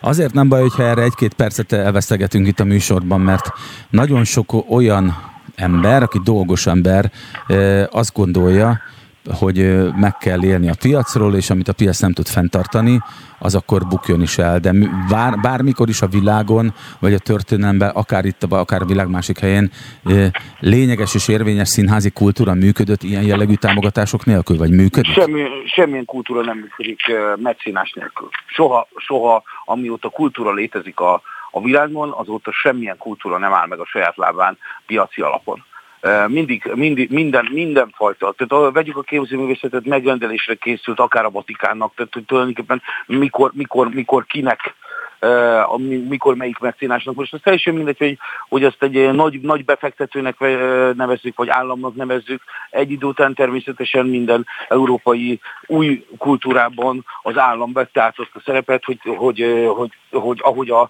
ahogy az egészségügy és az oktatás, ugye a, a kultúrának is egy lényeges szerepe van egy társadalom felépülésében és, és mint ilyen tulajdonképpen ugyanúgy, mint ahogy az oktatás, és ugyanúgy, mint ahogy az egészségügy állami fennhatóságú. Igen, meg... hadd erősítsem meg, ugye ezt a példát szoktam mondani, mert régen nem így volt, meg de régen még, egyébként még inkább így volt. Olyannyira, hogy, hogy amikor mondjuk az aktuális földesúr, vagy a, vagy a grófok és bárók megrendelték akár a zenekart, akár a képzőművészeti alkotást, vagy a szobrot a gyerekükről, bizony abból a pénzből fizették meg az alkotókat, amit ők akkor a jobbágyoktól és a polgároktól, a dolgozó polgároktól dézsmaként beszettek. Tehát akkor is adók, az akkori urak, vagy az akkori, hogy is mondjam, adószedők, akik ezt megengedhették maguknak, azok tartották fenn a kultúrát. Nyilván ennél egy sokkal hogy is mondjam, elfogadhatóbb verziója Igen. működik ma minden társadalomban. Igen, hát van, van, van, van, nagyon, nagyon kedves, rövid Mátyás királyos tulajdonképpen mese, vagy történet, vagy nem is tudom, minek nevezzem, ami erre utalt, hogy a vásárban egy, egy, egy grafikus gyönyörű kakast rajzolt. És akkor, és akkor így kért egy, kért egy szép kakast a Mátyás király is, gyöny, gyönyörűnél gyönyörű kakasokat rajzoltak népnek, és kérdezte, hogy mennyibe kerül. Egy perc alatt fölskiccelte neki a tényleg csodaszép életfű kakast, és akkor kérdezte Mátyás király áruhában, hogy, hogy mennyibe kerül ez a dolog. Nem tudom, hogy áruhában volt, tök mindegy, de biztos áruhában volt, hogyha többi történetből indulok ki, és mondta, hogy hát mit tudom, 30 arany. És akkor kérdezte, hogy mit csinál, egy perc alatt kész volt ez a kakas, ez mi kerül ebben a 30 aranyban. Nem az egy perc kerül ebben a 30 aranyban, hanem az, az, az, az a több évtized, amíg ilyen jó lett ez a kakas így van, így van. Jaj, de szép és... példa ez, mert, mert erre rávilágít a lényegre, hogy, hogy felmész a színpadra, játszol másfél órát, és hazaviszel annyi pénzt, amennyit én két és fél hét alatt keresek meg. Igen, csak hogy előtte tíz hónapig készültem ezzel a műsorral, és összejártunk próbálni, és fizetem a próbadíjat, a hangszert, az utazást, a személyzetet, a zenekart kiszolgáló személyzetet, stb. stb. Tehát mind, mindegy, nem, nem akarok ennél leragadni, inkább a jellegi helyzetről, vagy hogyha egyáltalán van valami fény az alagút végén, vagy megoldás, inkább erről beszéljünk, hogy mi, nem, nem, nem egyszerű megoldás az, hogy akkor, akkor jegyárat emelünk, és akkor kétszer annyi lesz a jegyár a fesztiválra, kétszer annyi lesz a jegyár a, a, a színházba, működhet ez? Hát az ABC-ben is érted, be, egyik héten bemész, 700 forint a kenyér, következő héten 900 forint, mindenki emeli az árakat. Nem, nem tudom mi a megoldás, nem tudok, nem tudom mi a megoldás. A, az abban, én azt látom minden, minden fórumon, hogy nyilván, ahogy az embereknek drágább lesz a kenyér, már nem jut a szórakozásra. És ez most De, már érezhető? Tehát már most lehet érezni ezt? Hát egy picit, picit van olyan szegmens, ahol igen, tehát hogy ahogy felsoroltad a, a, a tevékenységekben, van olyan tevékenység, ahol egy nagyon picit érezhető. Tehát, hogy, hogy például az érezhető, hogy az emberek mondjuk, mondjuk nyaralásra kevesebbet költenek. Mm. Igen.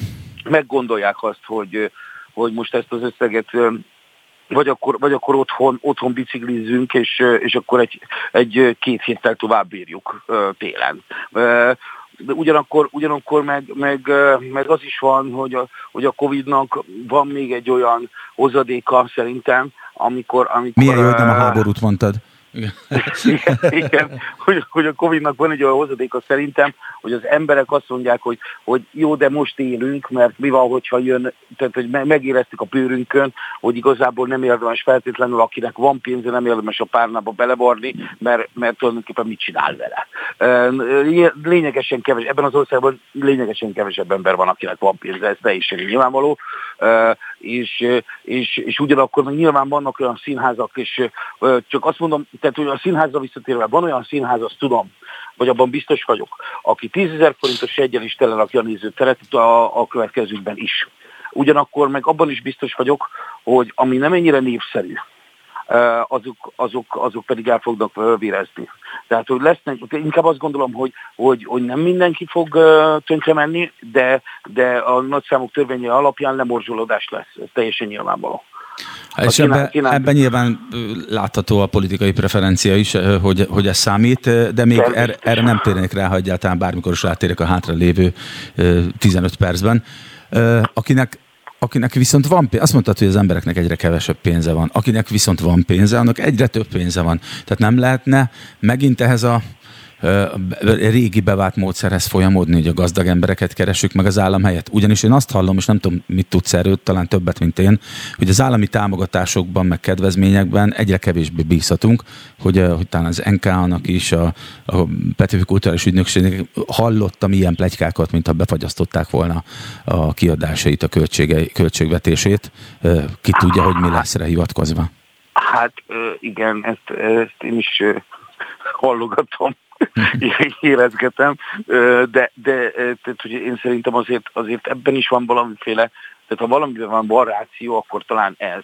És, és azt, hiszem, azt hiszem, hogy például én az utóbbi időben nem haragudtam azért, hogy mondjuk, tehát visszatérve arra, hogy, hogy én, én a, amikor a fesztivál, fesztiváljaimat próbáltam meg megcsinálni, akkor például a Covid alatt én nem hisztériáztam, hogy nagyon kevés pénz van rá, mert én azt gondoltam, hogy igazából az, hogy, az, hogy, az, hogy mi bulikázzunk, és, és most természetesen nem gondolom ezt így, hanem azt gondolom, hogy, hogy mondjuk az embernek, van, a lelkinek legalább annyira kell a táplálék, és itt nem, nem, a, nem, egy, nem egy tűzijátékról beszélek feltétlenül, hanem ahol, ahol 350 forintán meg van határozva a borsodi, hanem, hanem mondjuk, mondjuk beszélek egy olyan kulturális táplálékról, amire ki van, ki van éhezve egyébként egy, nem egy társadalmi réteg, szerintem az egész társadalom maximum nem tud róla, nem jut el odáig. De hogy, hogy hogy, hogy akkor én is azt gondoltam egyébként visszatérve mondottam elejére, hogy, hogy nem biztos, hogy nekem igazam van most ebben. Tehát, hogy, hogy, hogy igazándiból vannak azért prioritások a pénzköltés szempontjából is. Tehát, ha tényleg nagyon nagy gáz van, akkor én azt gondolom, hogy nyilván akkor, akkor egyenek a szegények, és maradjanak életben a betegek. Tehát ez, ez, ez, ez természetes. Legyen ruhája a gyerekeknek, ha, ha, ha ez a választási kérdés. Csak ez nem ilyen, nem ilyen egyszerű sajnos, mert én azt gondolom, hogy egy, egy egészséges társadalomnak kell, a, tehát hogy mit tudom, Churchillnek volt az elhíresült mondása, hogy egyébként meg, meg hogyha ha elveszítjük a kultúránkat, akkor minek nyerjük meg a háborút. Így van, Tehát, ugye az hogy... volt a sztori, hogy, hogy a, talán valami hadügyminiszter, vagy valami befolyásos tiszt egy ilyen megbeszélésen, ott is nyilvánvalóan a háború gazdasági válságot okozott, hogy ugye azt vetette föl, hogy mi lenne, hogyha az oktatás és kulturális költségvetést vágnák meg Nagy-Britanniában is, ugye erre igen, mondta igen. ő azt, hogy, hogy de hát akkor meg miért harcolunk? Tehát, hogyha igen, nem tudjuk igen, a saját igen. kultúránkat fenntartani, és pont valami ilyesmivel folytatnám, hogy, hogy ugye hogy, ne, hogy én azt látom, hogy, hogy most így pengeélen táncol, táncolunk afelé, hogy, hogy megszűnjön a cirkusz. És akkor lehet, hogy van, akinek a ténylegesen a cirkusz a cirkusz, de valakinek az a szelep, hogy elmehet megnézni egy Pintér Béla előadást, és amíg azt láthatja, és azt látja, hogy ott mondjuk olyan társadalomkritika van, ami egy pillanatig megnyugtatja, meg a, hogy is mondjam, egy, látja, hogy mások is együtt éreznek vele, hasonlóan gondolkodik, az még egy kis kapaszkodó, vagy megnéz titeket, akár, akár a színházban, akár egy koncerten, vagy más előadást, de hogyha már ezek, ezeknek a fenntartása is veszélybe kerül, akkor ugye egy, egy régi alapvetés, hogy kenyérnek meg cirkusznak mindig lenni kell, mert hogyha valamelyik, vagy akár mindkettő megszűnik, akkor viszont tényleg nagy baj lesz. Igen, igen és, és egyébként meg őszintén szóval, hogy Pinter Béla, Pinter Béla állami támogatás teljes állami támogatás hiányában, tehát tökéletes zéró állami támogatással kénytelen ugye egy nagyobb helyszínre menni, ami megint csak kérdéses, hogy ezt meg, tehát hogy azt, azt e, ilyen járjáról meg tudja tölteni ennyi embernek, én kívánom neki, hogy igen, de természetesen e, e, nem foglalok állást, csak, csak, csak felvetem mint kérdést, hogy, hogy ebben a nagy, nagy, nagy helyszínben, ahova be, bekényszerül, hogy, hogy több legyen a bevétele, hiszen nem tud másból élni, mennyire torzul egy előadásnak a, az eredeti szándéka, ez, ezek kérdések, ugye. Mm. De, de, ez, de, de ő legalább, hála Istennek meg tud élni, mert olyan népszerű. A többiek se. szóval, hogy visszatér, visszatérve erre mondjuk ránk, akár a zenekarral, vagy nem tudom, ugye mi, mi például nem a, nekünk az, a harmadik figyelmeztető színézenekar, akárhogy is rettenetesen, borzasztóan menő. Mindenkünk ez, ez hobbi az elmúlt 13 évben, és mondjuk nagyon gyakran meg tudjuk azt tenni, hogyha olyan helyre hívnak, ami, ami, ami nekünk szívügyünk, akkor, akkor az természetesen nem kérünk érte pénzt, hiszen nem ebből élünk. Csak megint csak el, el fog jutni például ez a dolog is oda, hogy egyébként meg nem tehetem meg azt, hogy mondjuk azt a napot szabad napra teszem, úgyhogy aznap ne keressek mással, máshol pénzt.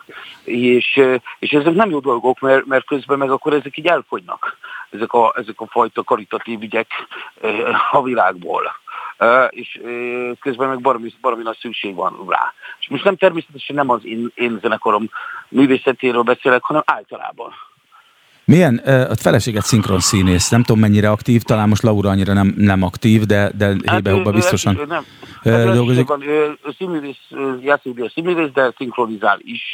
Mostanában, amióta a gyerekek megszülettek, csak szinkronizál leginkább. Ő milyen állapotban van ő és a kollégái? Most azt feltételezem, hogy ők is katáznak, hogyha valahogy hát igen, dolgoznak. Igen, igen, igen. A, a Mondom, tehát, hogy igazából az, hogy mi most mi beszélünk, természetesen minket is nagyon erősen megérint, de te, ahogy elmondtad, hogy én, én hála Istennek sokrábban állok, az azt jelenti, hogy bár mindegyik remeg, és egyre nehezebb, és még több lábunk kell akkor állni, de gyakorlatilag hála Istennek mi nem, mi nem, nem vagyunk az én halál veszélyében, de ez nem azt hát, jelenti, hogy az összes többi kollégám Igen, nincs. mint ahogy a hanem... példa mutatja, hogy ki tudtad fizetni a telefonszámlalatot, ezért tudunk most is beszélni.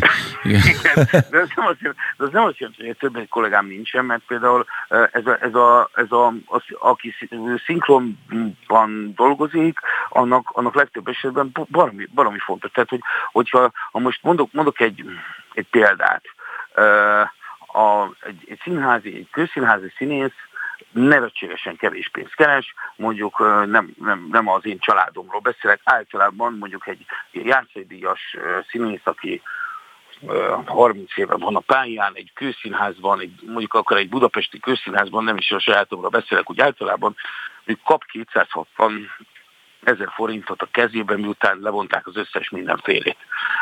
Ebből mondjuk, hogyha elvált, akkor szabad mondjuk két-három gyereket fölnevelni, és, és ezután mondjuk, hogyha ügyes, és van még ideje, akkor szabad elmenni neki a szinkronba. A szinkronban úgy tud pénzt keresni, hogyha számlátat, hiszen nekünk egyébként tehát mindenféle szolgáltatóval ellentétben, most mondom a, a köművest, és nem tudom, hogy, hogy csoklom kére számlát, mert akkor kétszer annyi, nekünk ez nincsen, mert kezdettől fogva egyébként a művészet, művészi, művészetben dolgozók abstort számlát kell, hogy adjanak mindenről és tehát, hogy nincs is ilyen hinni húzásra lehetőség soha, nem is volt. És akkor erre a 260 ezerre mondjuk azt mondja, hogy 25 ezeret eddig befizetett a Katára avonta, és akkor, és akkor tulajdonképpen nem kellett ezzel a dologgal foglalkozni, hanem azt a még 100 ezer forintot ahhoz, hogy egyébként még, még fél évente cipőt is tudjon venni a gyereknek a piacon, Azért nem bánom, hogy ezekről mind beszélsz, Antos, mert hogy, hogy a közvélekedés egy jelentős részében ugye a művészek, különösen színész, színészek, zenészek, vagy akár költők, te, teljesen úgy, úgy ábrázolódnak ezekben a fejekben, akik akik elképesztően sikeresek, nagyon sokat keresnek, és hajnalig borozgatnak festletnők társaságában, és évtizedekig így zajlik az életük. Nyilván a, vé, a, vé, rendben, nyilván a vége igaz, úgy, csak mint én. mindig meghivatjuk magunkat. Úgy, mint én, persze, hogy, hogy, hogy, hogy, ez nem teljesen igaz, de mondom, mondom, mondom, mondom, mondom hogy, hogy azért az, az esetek többségében ez nincs így. És most én Budapestről beszélek, nem vidékről. És a budapesti színészek tudják azt megtenni, hogy elmenjenek szinkronban, a vidékek azt sem tudják megtenni, hogy elmenjenek szinkronba a két uh, próba között, Bizony. hiszen hogy érsz föl, meg hogy érsz le és ott még rosszabb, még rosszabb fizetésekről beszélünk, tehát itt, itt, itt, itt egyet, tehát ez egy hivatás, ez egy szenvedély.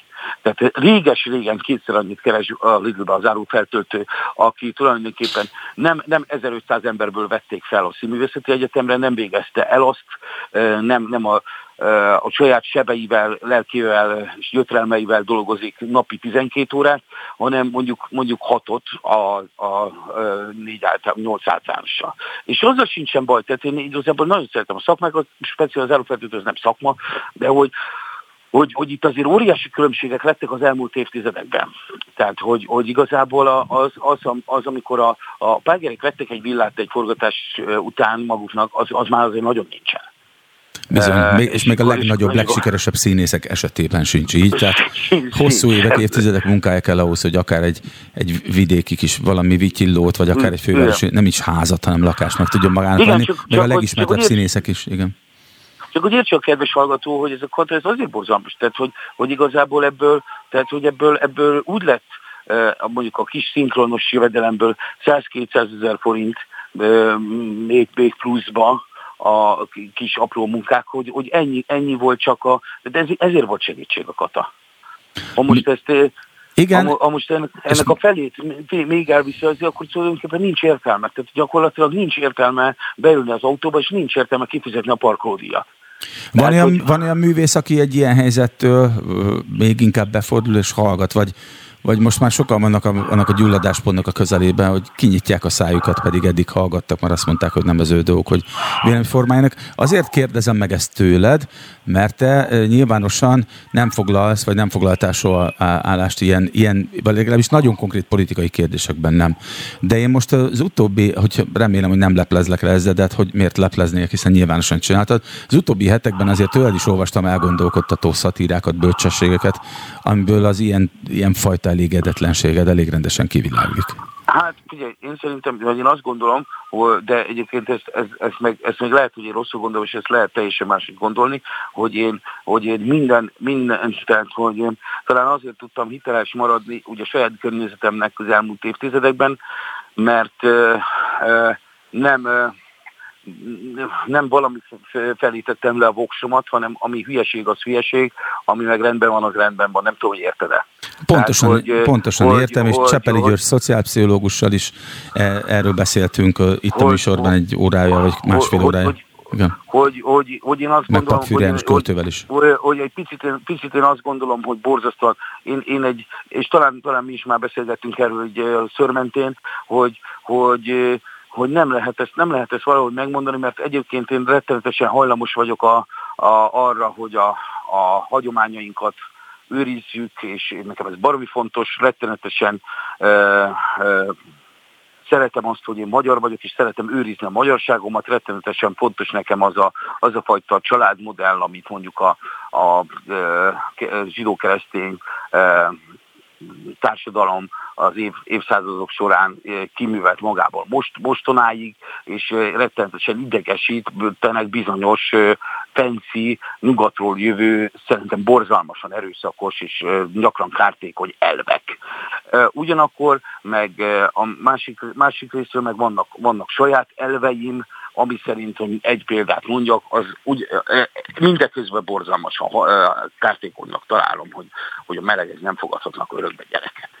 Ez a legnagyobb, leg, egyik legnagyobb, legnagyobb hibája ennek a kormánynak, amit így... Na majd, hogyha ez lesz a téma, akkor megint felhívunk. Jó, bocsánat, bocsánat, keresek, hogy De nem, nem, nem, nem, mondtam, örülök, mert ez mind, mind hozzátartozik ehhez, mert hiszen én tettem fel a kérdést, hogy, hogy, hogy én azt látom, hogy egyre több, hogy így, mintha, mintha így repedezne föl ez, a, ez az agyagedény, és olyanok is megszólalnak most már, vagy olyanok is kifejezik néha harsányan is az elégedetlenségüket, akik az utóbbi évben kifejezetten nem is akartak megszólalni ilyen kérdésben létezik az, hogy most tartunk ott, hogy elmentünk a falig, vagy még nem tartunk ott? Én, én nem tudom. Én, én egyébként én borzasztóan, borzasztóan nem szeretném, ha most tartanánk ott, mert egyébként szerettem volna, hogyha mondjuk jóval előbb tartunk ott, amikor meg elvi kérdésekről beszélünk. Tehát nagyon nem szerettem egyébként ezt a társadalmat, mert bocsánat, és, és nagyon sokan fognak ezért támaragudni, hogyha mondjuk arról beszélünk, hogy egyébként most, most, na most vett ki ebből ez a kormány, hogy ez a hatalom 5000 forintnál többet a pénztárcámból, akkor akkor most elég,